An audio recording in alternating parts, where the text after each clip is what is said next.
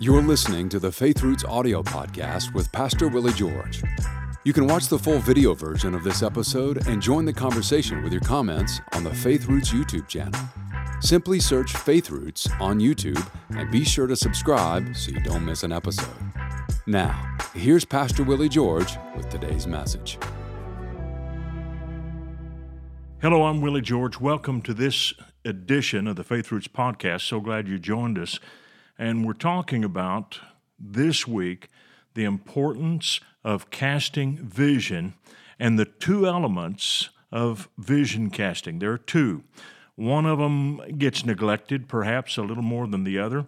So we may focus a little bit more on the first element, but they're both very important. Now, let's go back and recap. We've talked about the four things that every leader needs to know. The first one is you got to be a self starter.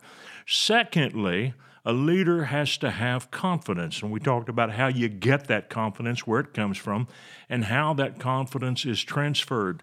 The third thing that we talked about is how a leader delegates. And we didn't just talk about the process of delegation, but we talked about how do you choose the right people to delegate to.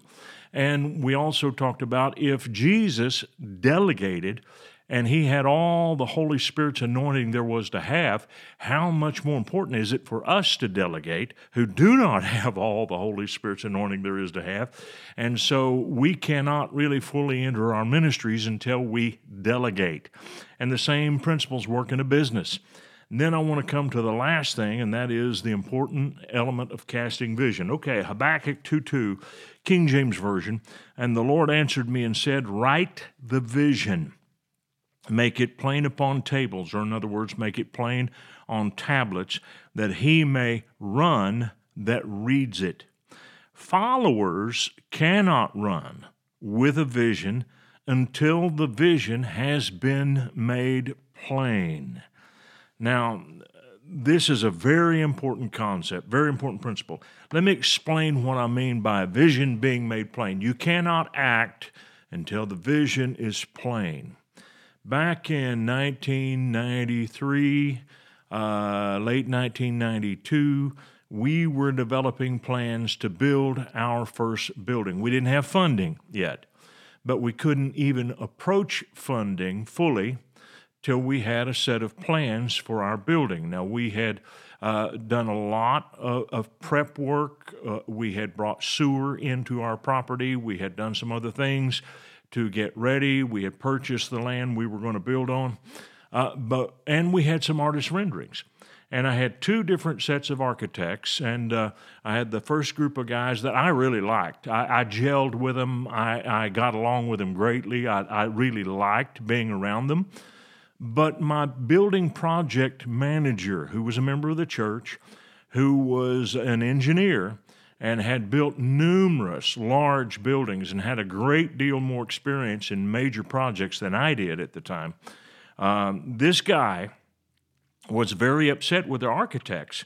And one of the things he said to me is, Pastor, we cannot know what this building is going to cost until these guys give us a complete set of plans.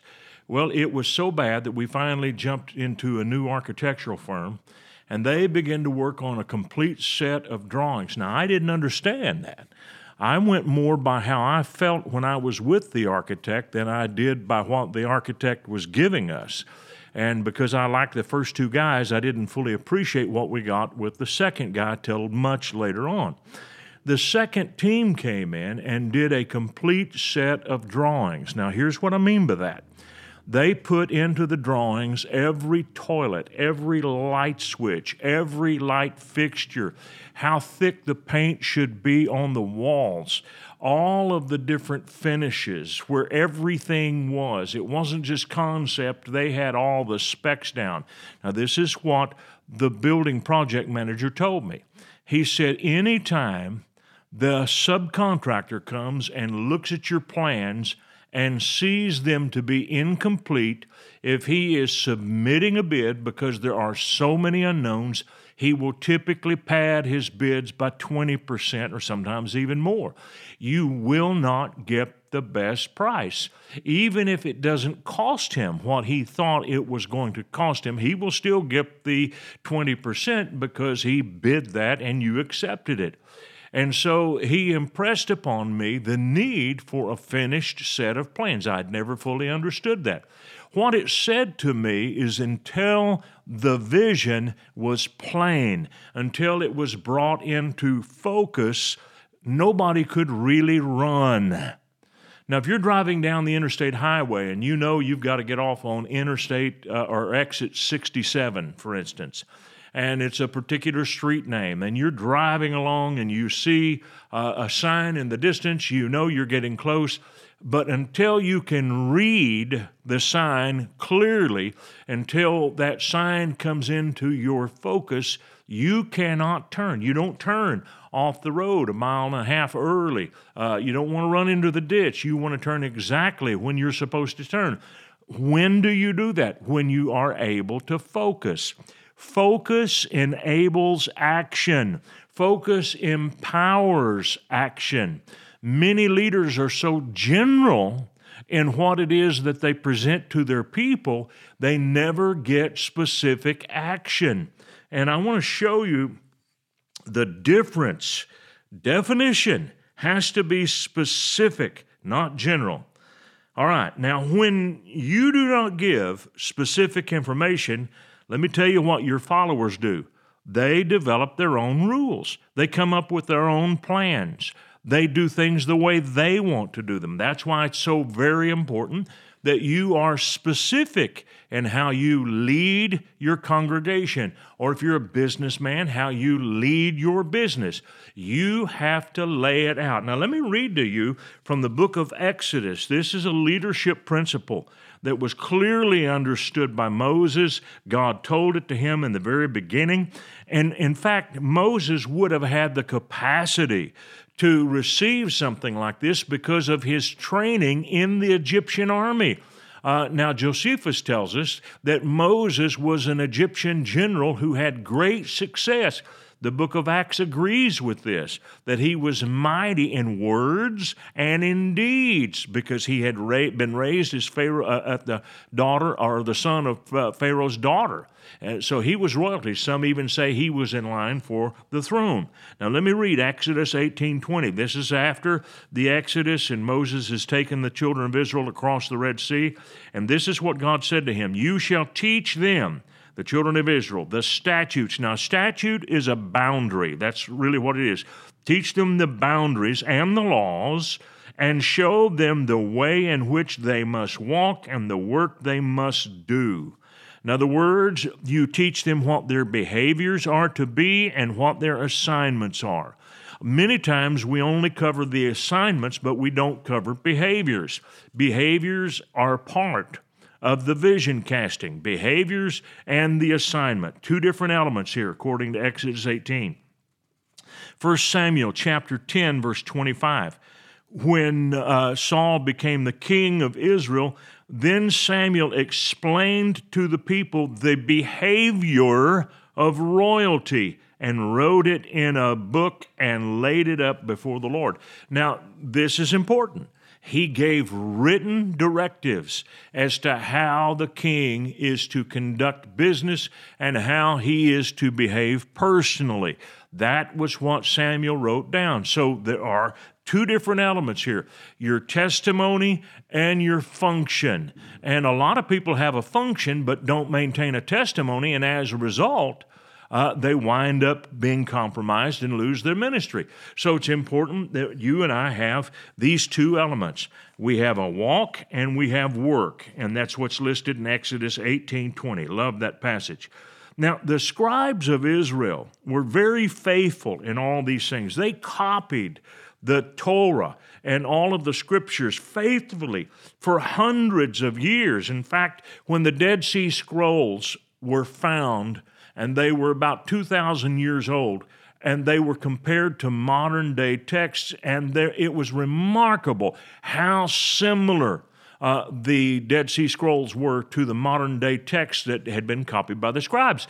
Uh, it is this attention to detail that God chose Israel for. You can say what you want to say, but no other group of people would have been as consistently faithful to the text as what the Jews were, and that's the reason that God chose them.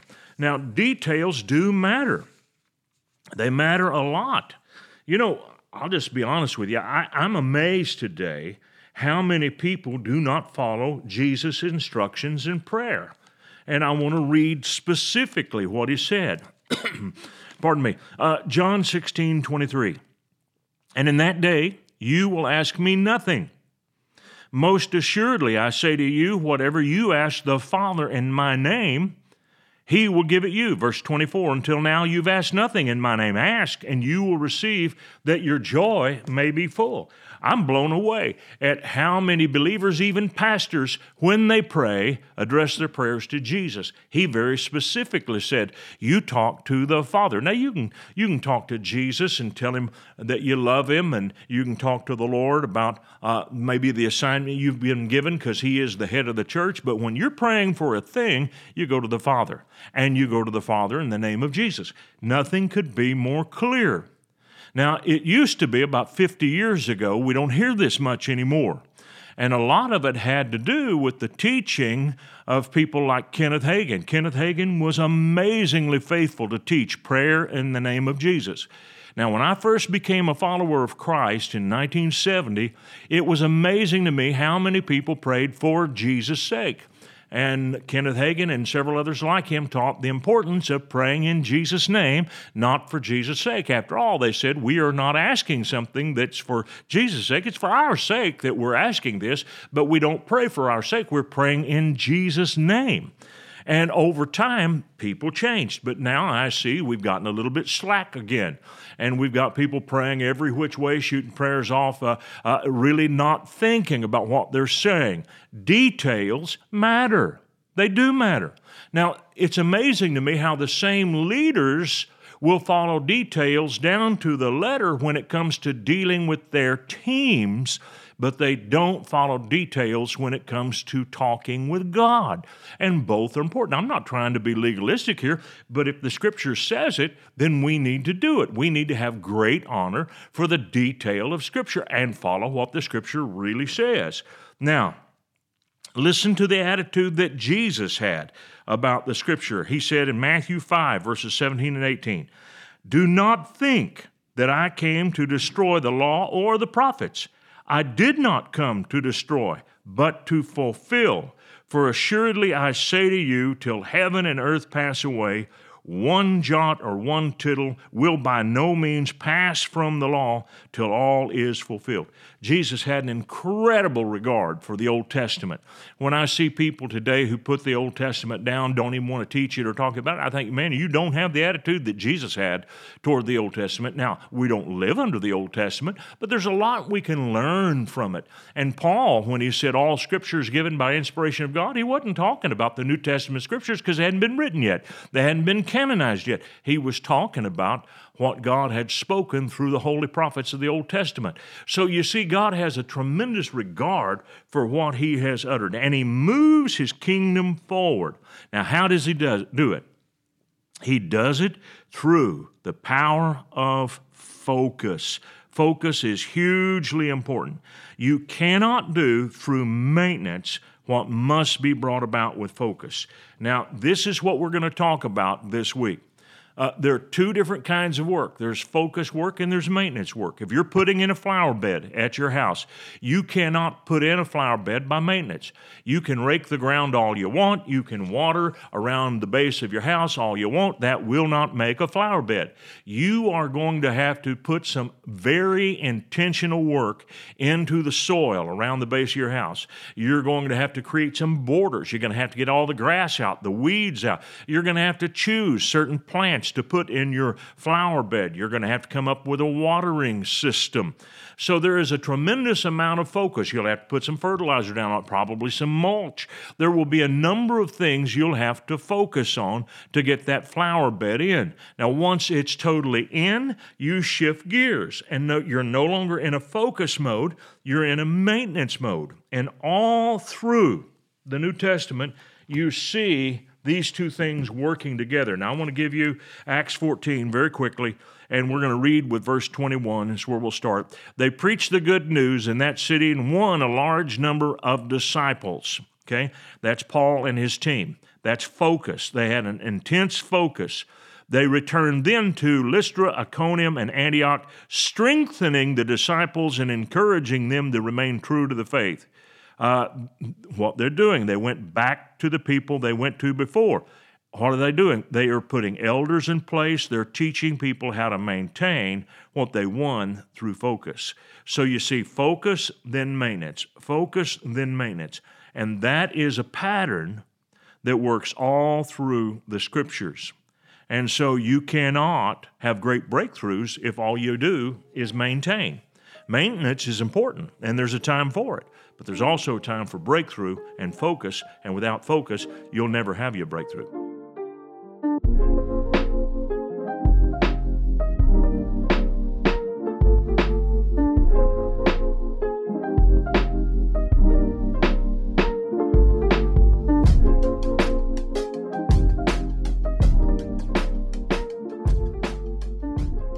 We're talking about the difference between focus and ma- maintenance, and both are elements of vision casting.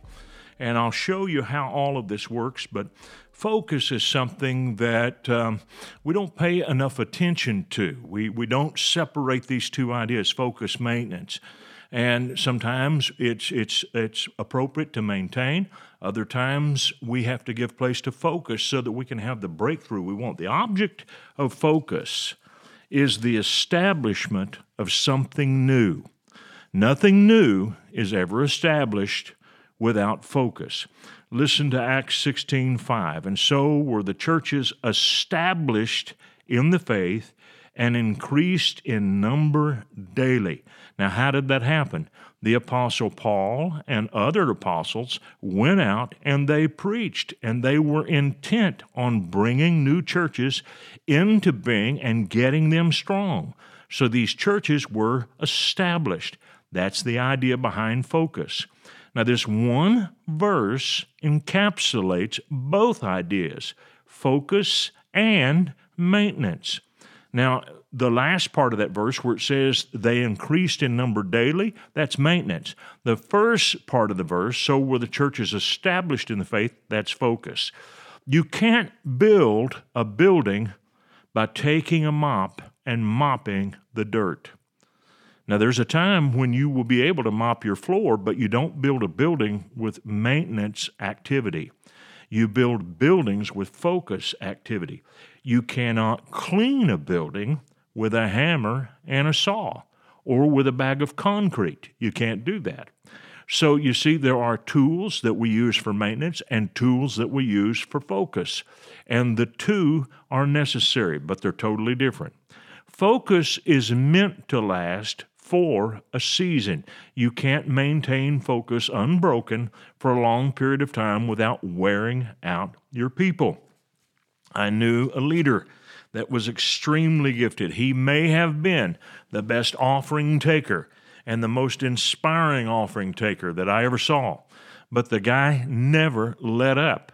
Now, it was okay in the beginning when you first got around him because he was always casting vision and doing great things, and people jumped in behind him, but he never let up. There was never a time that he let his land rest.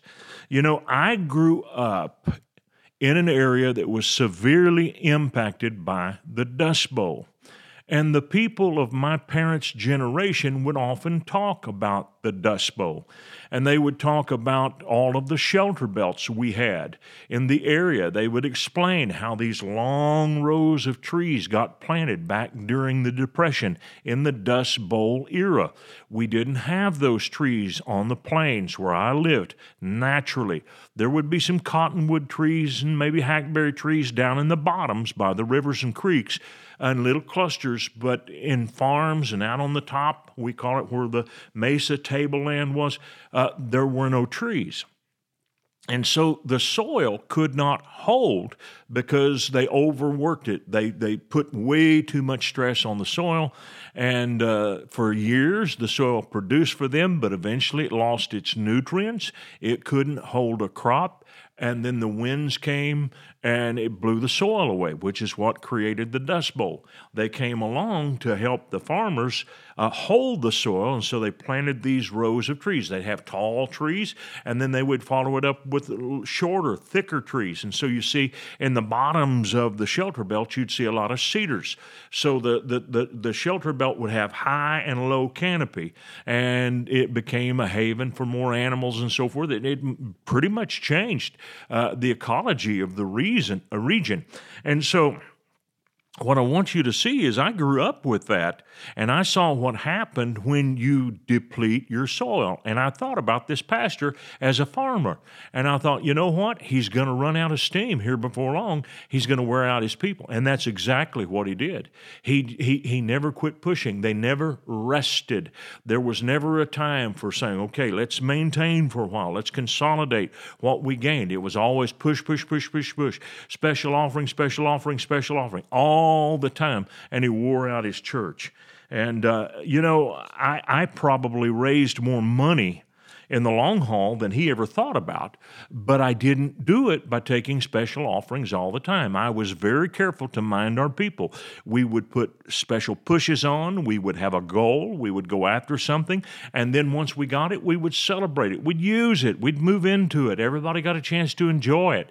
And then when the next season came for us to put a focus on, we would go after that. So we had times of focus, then maintenance, focus, then maintenance. And that's how God ordained that these things work. Now, let me show you how this works in the book of Genesis with Abraham. Uh, now, the Lord had said to Abram, Get out of your country, from your kindred, from your father's house, unto a land that I will show you, and I'll make you a great nation, and I'll bless you.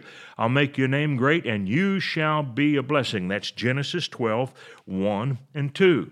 So Abram had been given some instructions to refocus, to move. This is major. This is not a maintenance thing. This is not go out and take care of your flocks and just keep grazing where you're grazing. God said, leave, go to a different place. And so we see that Abram departed, Genesis 12 4, as the Lord had spoken to him. Lot went with him, and Abram was 70 and 5 years old when he departed out of Haran. And Abram took Sarai his wife, and Lot his brother's son, and all their substance that they had gathered, and the souls that they had gotten in Haran, and they went forth to go into the land of Canaan, and into the land of Canaan they came. So there was a change of focus here. They're in a different place than they've been before. Now look at this. This is verse 7. And the Lord appeared to Abram and said, Unto your seed will I give this land. And there he built an altar to the Lord who appeared to him. So we see that God dealt with him once he got there. He confirmed the move that Abram made. There's a breakthrough here. Abram received a revelation that he's to go to the land of Canaan, so he packs up and goes. It takes a great deal of focus to do this. They're not doing routine things when they move to the land of Canaan, they're doing something that's totally out of their routine. But they get to the land of Canaan, and once they get there, God confirms they're on the right track. Now, I want to show you what happens in verse 9. And it says in Genesis 12 9, Abram journeyed going on still toward the south. Uh, years ago, I heard John Osteen uh, bring out this uh, passage and uh, fascinating. Uh, what he did is he showed us the margin here, and it says traveling by e- easy stages. And he talked about that's how God leads. Abram journeyed traveling by easy stages. Now, what's going on here? He's in maintenance mode now. In other words, he has focused. He got to the land of Canaan. God appeared to him and says, I've given you this land. And God would appear to him again to confirm it. But there was a lot of maintenance going on in between. In other words, he was to walk up and down through the land. When God says walk up and down through the land and go east, west, north, south, and everywhere the sole of your foot treads, that will I give to you he was maintaining. He was taking his flocks out. He was uh, taking them to new pastures. He was taking advantage of what God had told him to do. He was actually living out uh, the breakthrough that came when God first brought him into the land. So you got focus, then you've got maintenance. All right, you can't push hard forever. Listen to what Jesus said, John 16, 12. I have yet many things to say unto you, but you cannot bear them now. It doesn't matter how fast a leader can run if he outpaces the people who follow him. If he goes too quickly for the people who are behind him. The real success of a leader is not how much you can do individually, it's how well do you do when you're taking a group of people with you. You cannot run off and leave them. And so this is how Jesus spoke to his disciples. I have many things to say to you now. I said that in John 16, 12. Now, here's what's fascinating. This is at the beginning of his passion when he says this. I mean, he's just weeks away, if not days away, from the crucifixion. And so after the crucifixion and resurrection, then Jesus unloads on the apostles. Read in Luke 24 how much he taught them on the night of the resurrection. It would have been pointless to teach them about this before because it took the resurrection for them to be able to understand. He released the Spirit onto them so they could really clearly understand. You read that in the book of John, you read it also in Luke 24. And so that night, Jesus gave them incredible insight. They were then able to bear it. And even over the next uh, 40 days, while he was appearing and reappearing to them, going back to heaven, coming back and forth. And, and so uh, he finally ascended permanently to the right hand of the Father. But what I want you to see from all of this, they were able to receive things they could not have received before the Passion. And uh, then here, here's another thing that happened. Um, Jesus uh, told them about the church. They couldn't wrap their minds around it. And so when he was caught up to heaven in Acts, uh, the first chapter, one of their last questions to him was, Lord, will you at this time restore the kingdom to Israel? They're thinking about Israel, Israel, Israel. But then something happens on the day of Pentecost and the church is born. Boom, it blows the whole thing up and they're no longer talking about restoring the kingdom to Israel. They've got a whole new vision. There's another breakthrough. We'll talk more about that in the next few lessons. But the point that I want to make is, is that God uses both focus and maintenance to work his kingdom. And there's a time for focus, which brings breakthrough, and there's a time where you consolidate what you gained with the breakthrough, and that's done by maintenance. Listen to 1 Corinthians 3 6, King James Version. Paul said, I have planted, that's focus. Apollos watered, that's maintenance, but God gave the increase. That's where the two of these things work together. So your business or your church, whatever it is you're doing, has these two periods. There's a time of focus, it's followed by a time of maintenance. That's how God does his thing.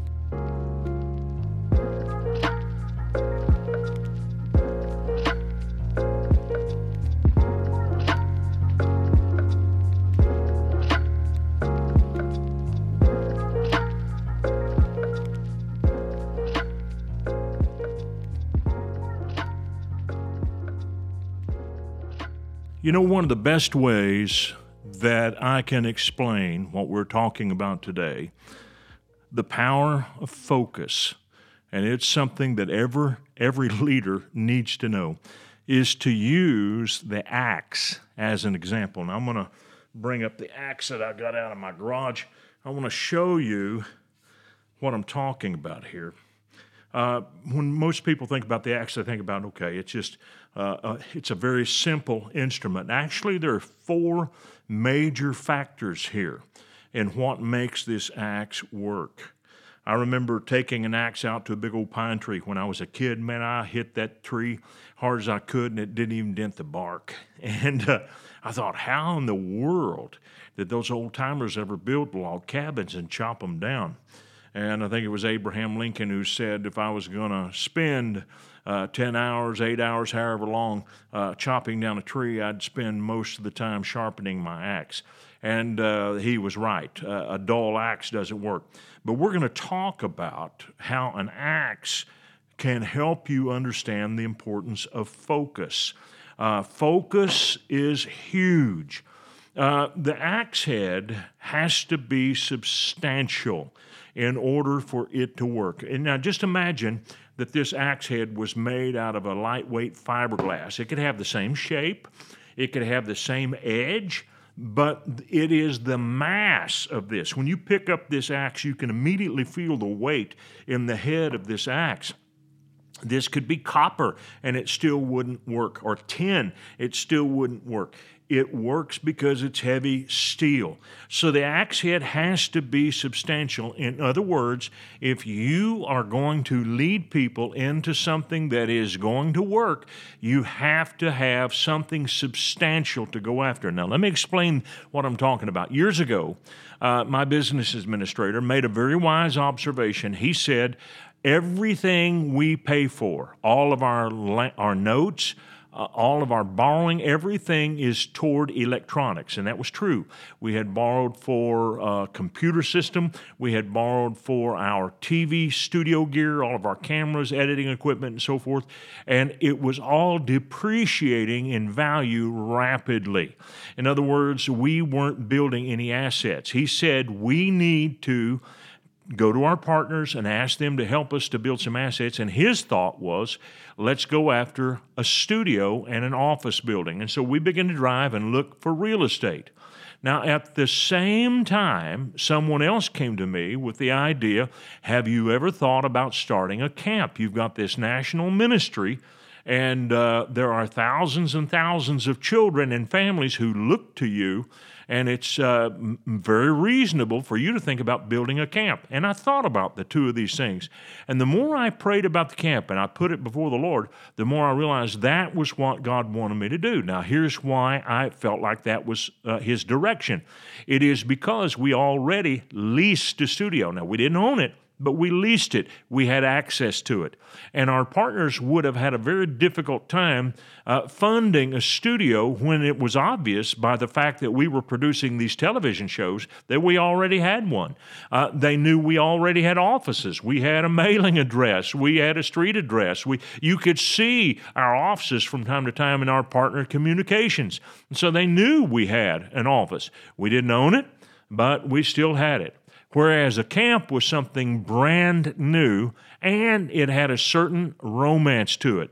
It would enable us to minister in a totally new dimension. So I chose to go after the camp, meaning that my first choice and focus was to do something that was substantial. The weight of the project has to be right.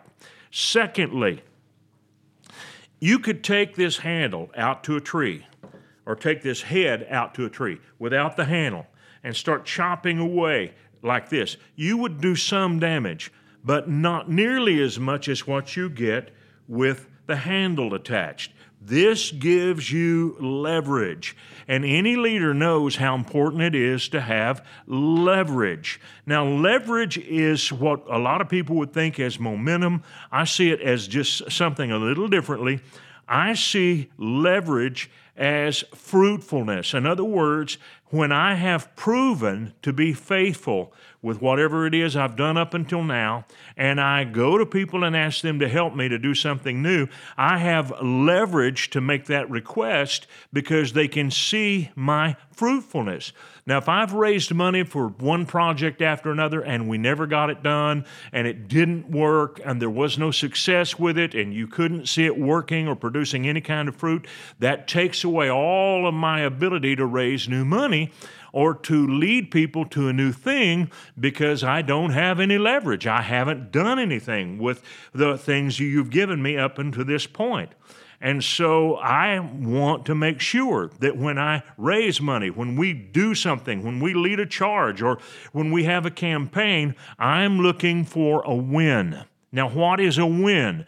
A win is a completed project that produces ongoing results. Let me say that again. A win is a completed project that produces ongoing results. Uh, I've said this many times in my leadership training sessions. Uh, you should only have one baby in a crib at a time. In other words, when you got five projects going, none of them is completed. Uh, you, you, you are spending all kinds of energy Uh, whereas you could have had one project finished and that project begins to help you. It's like having children, and uh, so your three year old helps you kind of watch your, your newborn baby a little bit. And then when that three year old is five, then you really get a lot more help. And so the thing that I want you to see is, is that I think a lot of times we go after way too many things at once. None of them are completed, and it makes it very difficult for people to buy into the next thing that we do. Completion gives me currency. Now I'm going to bring you to the next thing. I could take this axe and I could swing it at the tree, but if I swing it very slowly, I don't have the effect that I want to have. And now we're talking about momentum. Now, there's a difference between momentum and leverage. Uh, leverage is what I get when I have the longer handle here. But momentum is what I get when I swing with speed. Now, the leverage corresponds to the project and, and what I've done in the past to go after this project. But the momentum is the time frame. And what I want you to see is there are seasons when it's right to go after your projects. I've always instinctively known this is not a good time to raise money. I would have a check in my spirit. This is not the right time. There could have been some things in the economy I, I didn't know.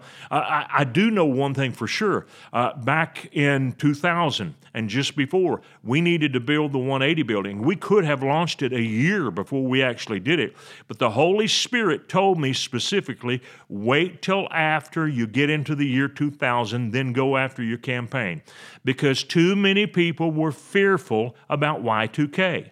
Now, our people shouldn't have been because I preached faithfully that there would be no crash. You go back and look, I never bought into the idea there was going to be a big crash in the year 2000, and I faithfully preached that.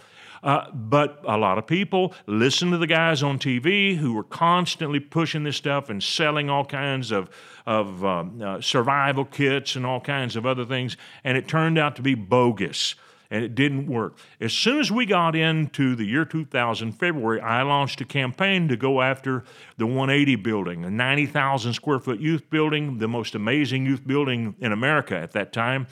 And uh, many times uh, since then, other people have copied and, and done similar things, but it was an amazing and still is an amazing building. Now, my point is this is we waited for the right time so I could have the right momentum. Momentum is the ability to move quickly. I knew I could move quickly and with a lot of people behind me because we had proven uh, that what we said about Y2K was the truth. And a lot of people said, We trust you, we believe in you, we know this is going to work. And we did. We had a very successful campaign. That is what we're talking about when we say momentum. How quickly can you swing the axe? Uh, another thing that I did, uh, many times is we had big days. I would set aside a big day, usually the first Sunday in May. And the reason is when we were a smaller, younger church, uh, our younger people would go to their parents' homes on Easter.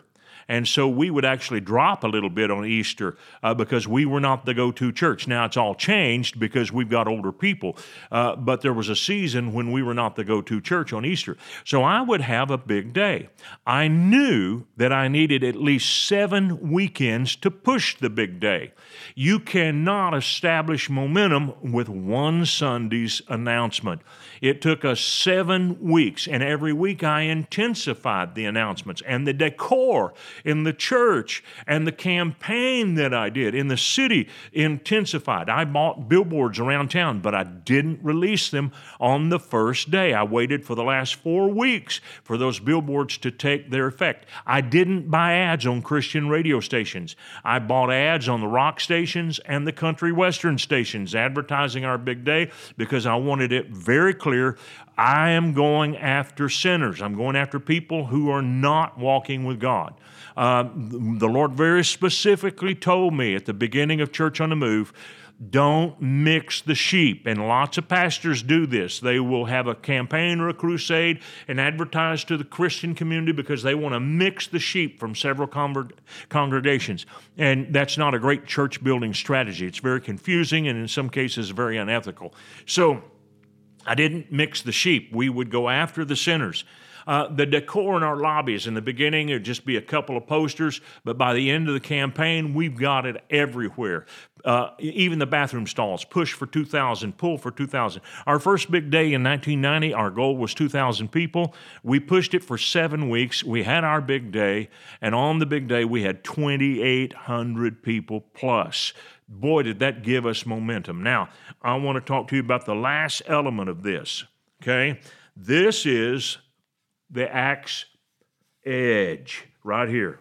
And uh, this is not a great example uh, because I have not taken the time to sharpen this. But if it's going to do its work, this needs to be sharp. And the sharper and narrower this edge is, the more effective it's going to be. That's what focus is. So, all of what we did in that seven week period before we had the big day was the big day. That's it. We're not talking about tons of other things. I'm preaching messages about winning souls. I'm giving people boldness and sh- doing skits, showing our people how to invite a guest to church. Focus, focus, focus. It was no accident then that when we had the big day, it was a huge success. Now, did we maintain the 2,800 people? No, we did not. We had been running 1,300 people before we had that big day. We had 2,800 on the big day, and we dropped down to about 1,700 people.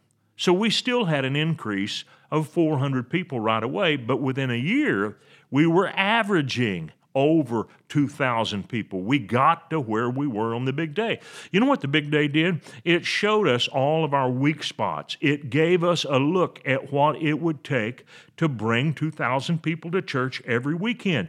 We saw weaknesses in our parking, we saw weaknesses in our nursery, we saw weaknesses in our assimilation process. We saw all these different weaknesses, and it gave us something to work on and we went after it and we turned the focus into maintenance. Now, that's another subject all. Uh, uh, uh, altogether, I can't get into that today, but want, want, I want you to see that the work of the axe has to do four things. Number one, is your cause substantial enough? Does it have enough gravity to attract the interest of your congregation?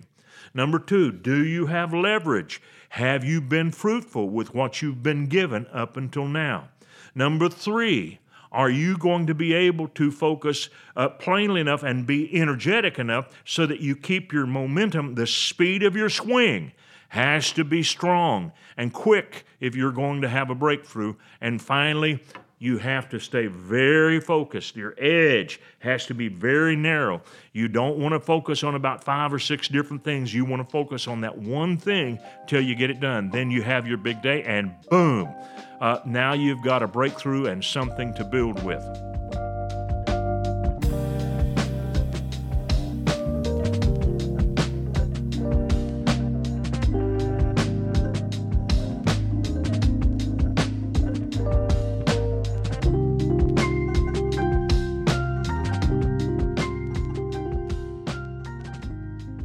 Talking about leadership, and we've talked about a number of different things. First thing is about how important it is for a leader to be a self starter.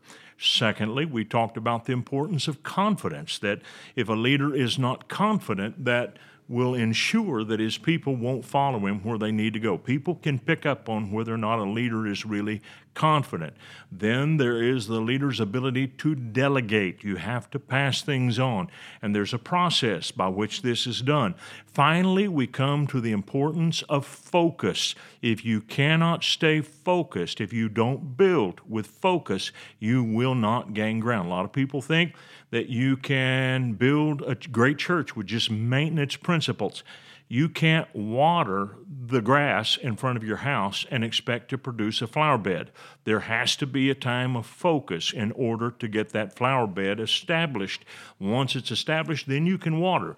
But uh, focus always comes ahead of maintenance. Now, focus brings breakthrough, but maintenance, on the other hand, consolidates our gains. Once you have a gain, uh, then you have to consolidate it. It won't stay if you don't take care of it. Now, what Jesus did when he established the church was he gave the apostles a focus. He said to them, Tarry in Jerusalem, meaning everything was focused on them staying in Jerusalem. Now, they know that they're not going to be there forever because he had told them go into all the world, preach the gospel to every creature, go and make disciples of all nations. So they know there's going to be some going out. But for the moment, he says, I want you to tarry in Jerusalem until you're endued with power from on high. That's focus. He's gotten them zeroed in on Jerusalem, and they have probably figured out by now that something huge is going to happen on the day of Pentecost. And why is that? Well, they have already seen that the first three festivals that they have been told to observe by Moses in the law uh, the feast of uh, or the feast of unleavened bread jesus fulfilled that. He was examined. He was tested. They found no fault in him. He also purified the temple. In other words unleavened bread is about taking the leaven out of bread. It's about getting rid of sins. And that's the focus of the passion week. The second thing was the crucifixion. Jesus exactly filled Passover, dying at three o'clock in the afternoon when the Passover lamb was killed. And so he fulfilled Passover. He was raised from the dead on the Feast of First Fruits. So they have seen one, two, three feasts used as days to bring some breakthrough into Christ's program. They know there has to be another one coming on the Feast of Pentecost or Shavuot, uh, which is, and I probably butchered that pronunciation, but it is the, the 50, it's 50 days after the, the Feast of First Fruits. And so uh, this is when Moses was called up to the uh, top of the mountain and given the law, given the Ten Commandments. So they know that something is going to happen then. It actually is the birthday of the church. Now, Acts chapter 2, verses 41 through 43 we see here, then those who gladly received Peter's word were baptized that day. About 3,000 souls were added to them, and they continued steadfastly in the apostles' doctrine and in fellowship and in the breaking of bread and in prayers. And fear came upon every soul, and many wonders and signs were done through the apostles.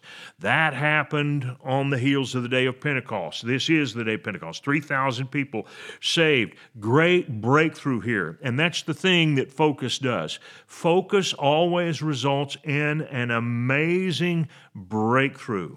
And it says here that great fear came upon every soul. When you have a great breakthrough, there is a sense of awe that happens to you.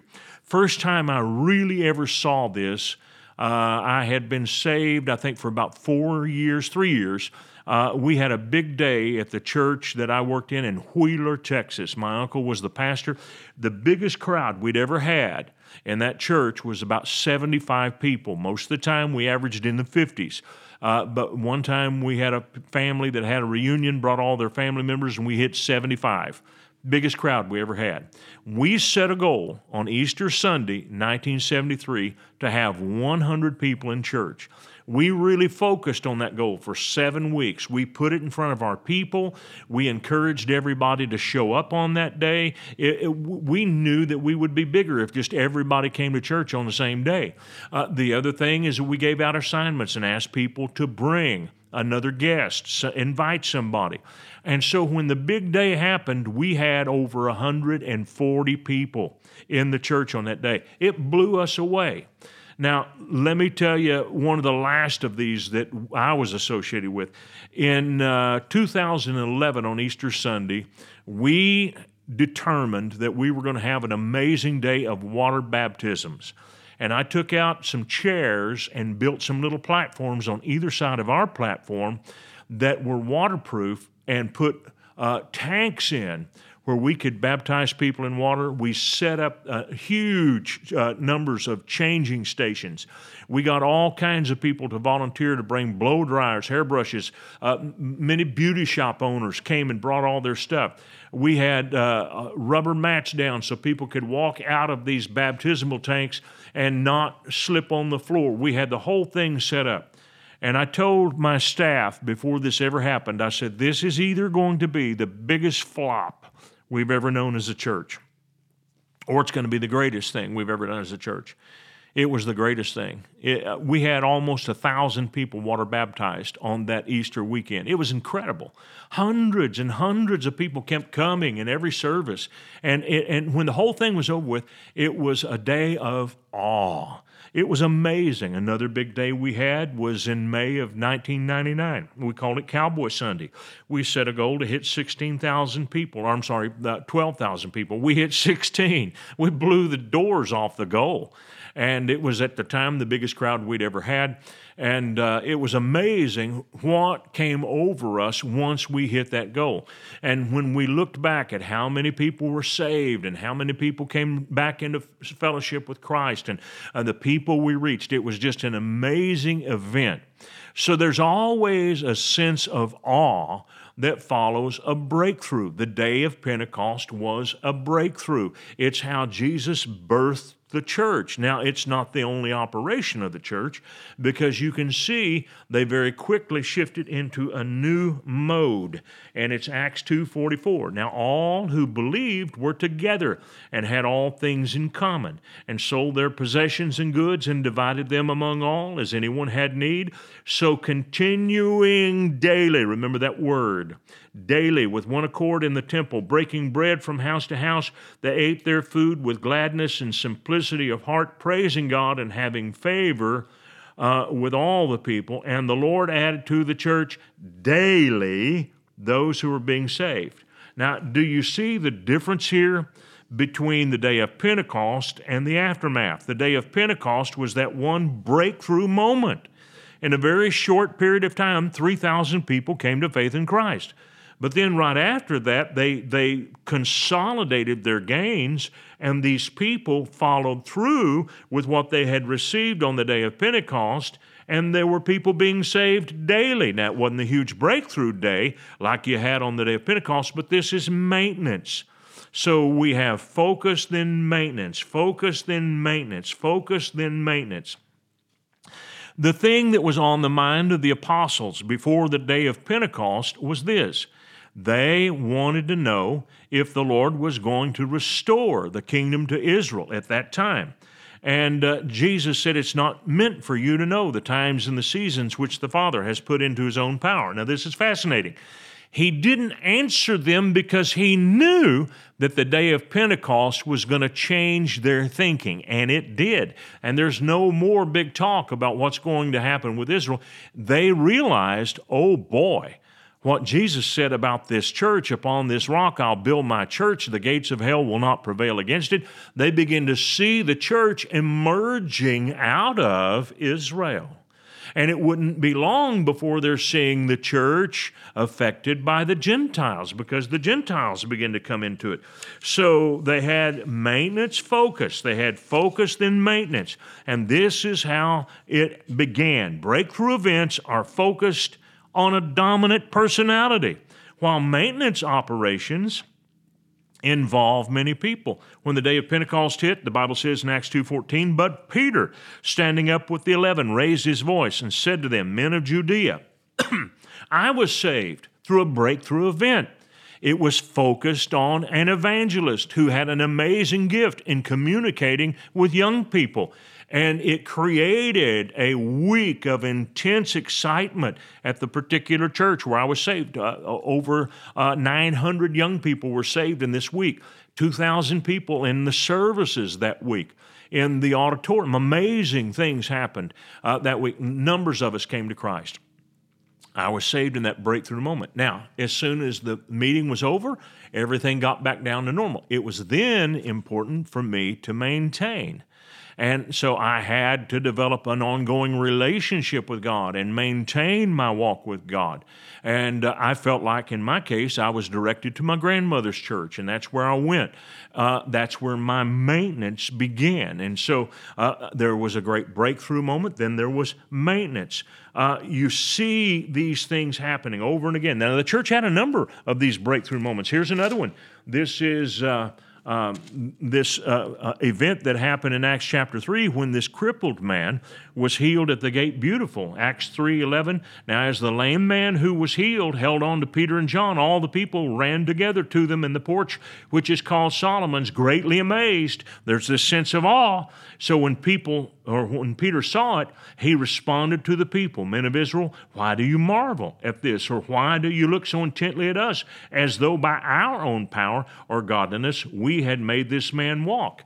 And he talks about how this man was healed through the name of Jesus. Now, there's another breakthrough.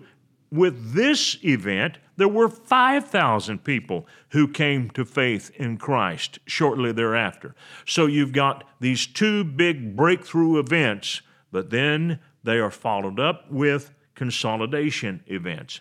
Uh, once they had uh, all of these people saved, they had to select deacons to take care of the daily administration of food. It's a maintenance thing that they had to respond to in Acts chapter 6. Listen to Acts 5:42. And daily in the temple and in every house they did not cease teaching and preaching Jesus as the Christ. And daily is emphasized all through the book of Acts. So you've got these two things going on. Focus, maintenance. Focus, maintenance. Focus, maintenance. You have to have breakthrough moments. But when they're done, you have to follow them up with maintenance, or you won't be able to keep what you gained with your breakthrough.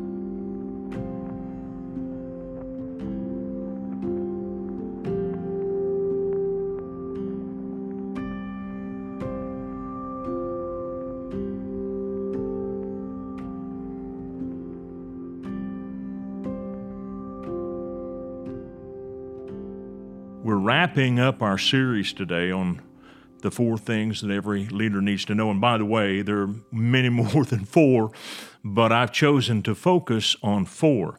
And if you haven't listened to this entire series, especially if you're a leader, I would recommend that you go back and catch the very first of these and come all the way down through them because we talk about four very, very important concepts.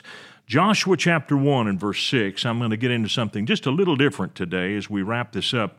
Joshua said, or God said to him, Be strong and of a good courage, for unto this people shall you divide for an inheritance the land which I swear to their fathers to give them. Now, when we think about Joshua and the people of Israel taking possession of the land of Canaan, we think about it primarily in corporate terms. We see this map that changed from Canaan to Israel. But if you had a magnifying glass and could look at this in the finer points, you would realize that every little piece and plot of land was given to an individual Israeli family. In other words, it was not only a corporate victory, it was an individual victory. Wise leaders know how to make this link.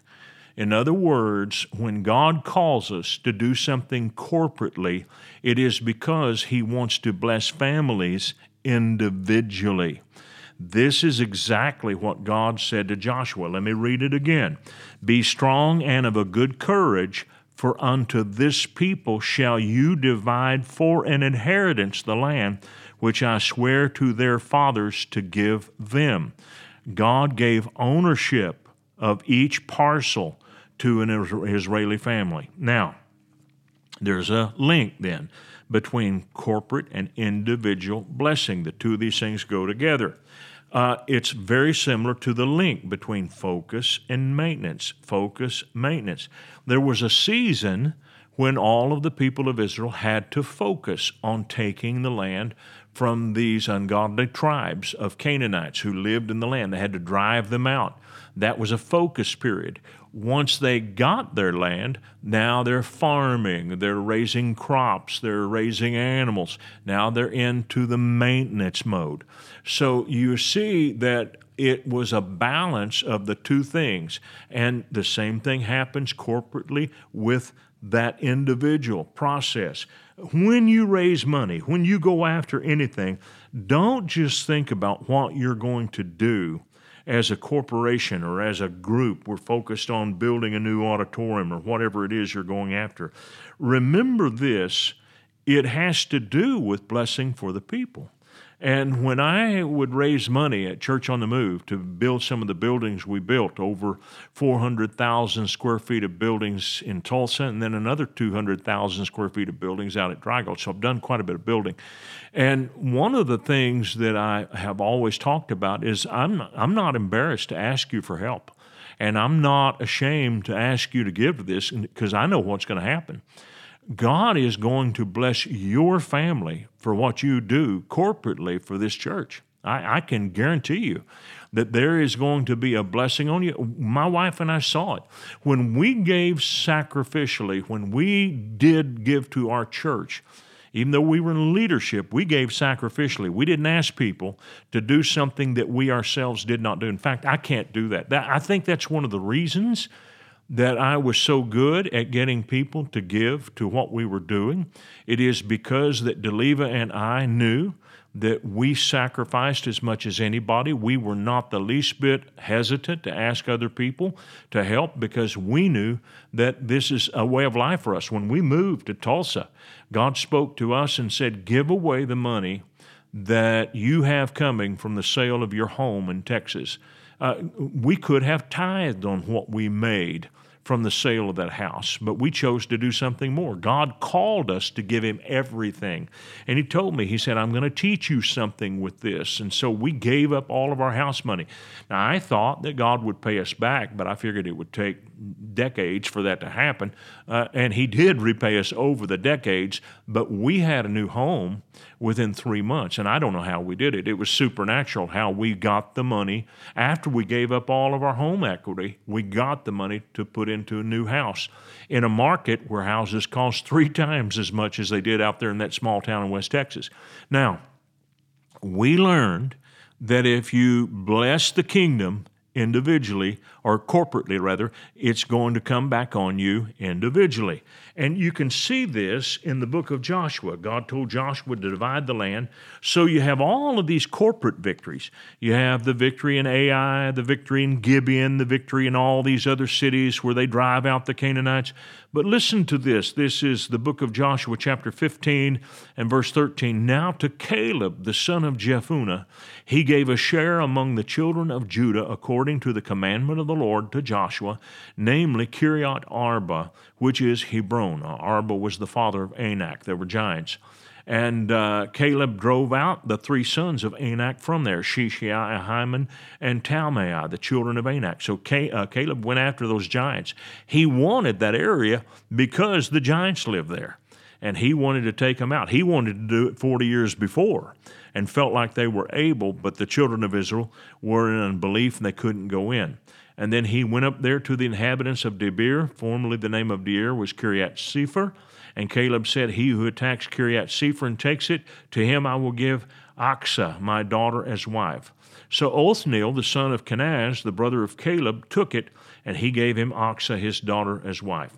Uh, so what you see here is this uh, obtaining of individual land, individual estate. You see it when they are conquering the land corporately. In other words, every corporate victory also involves individual victory.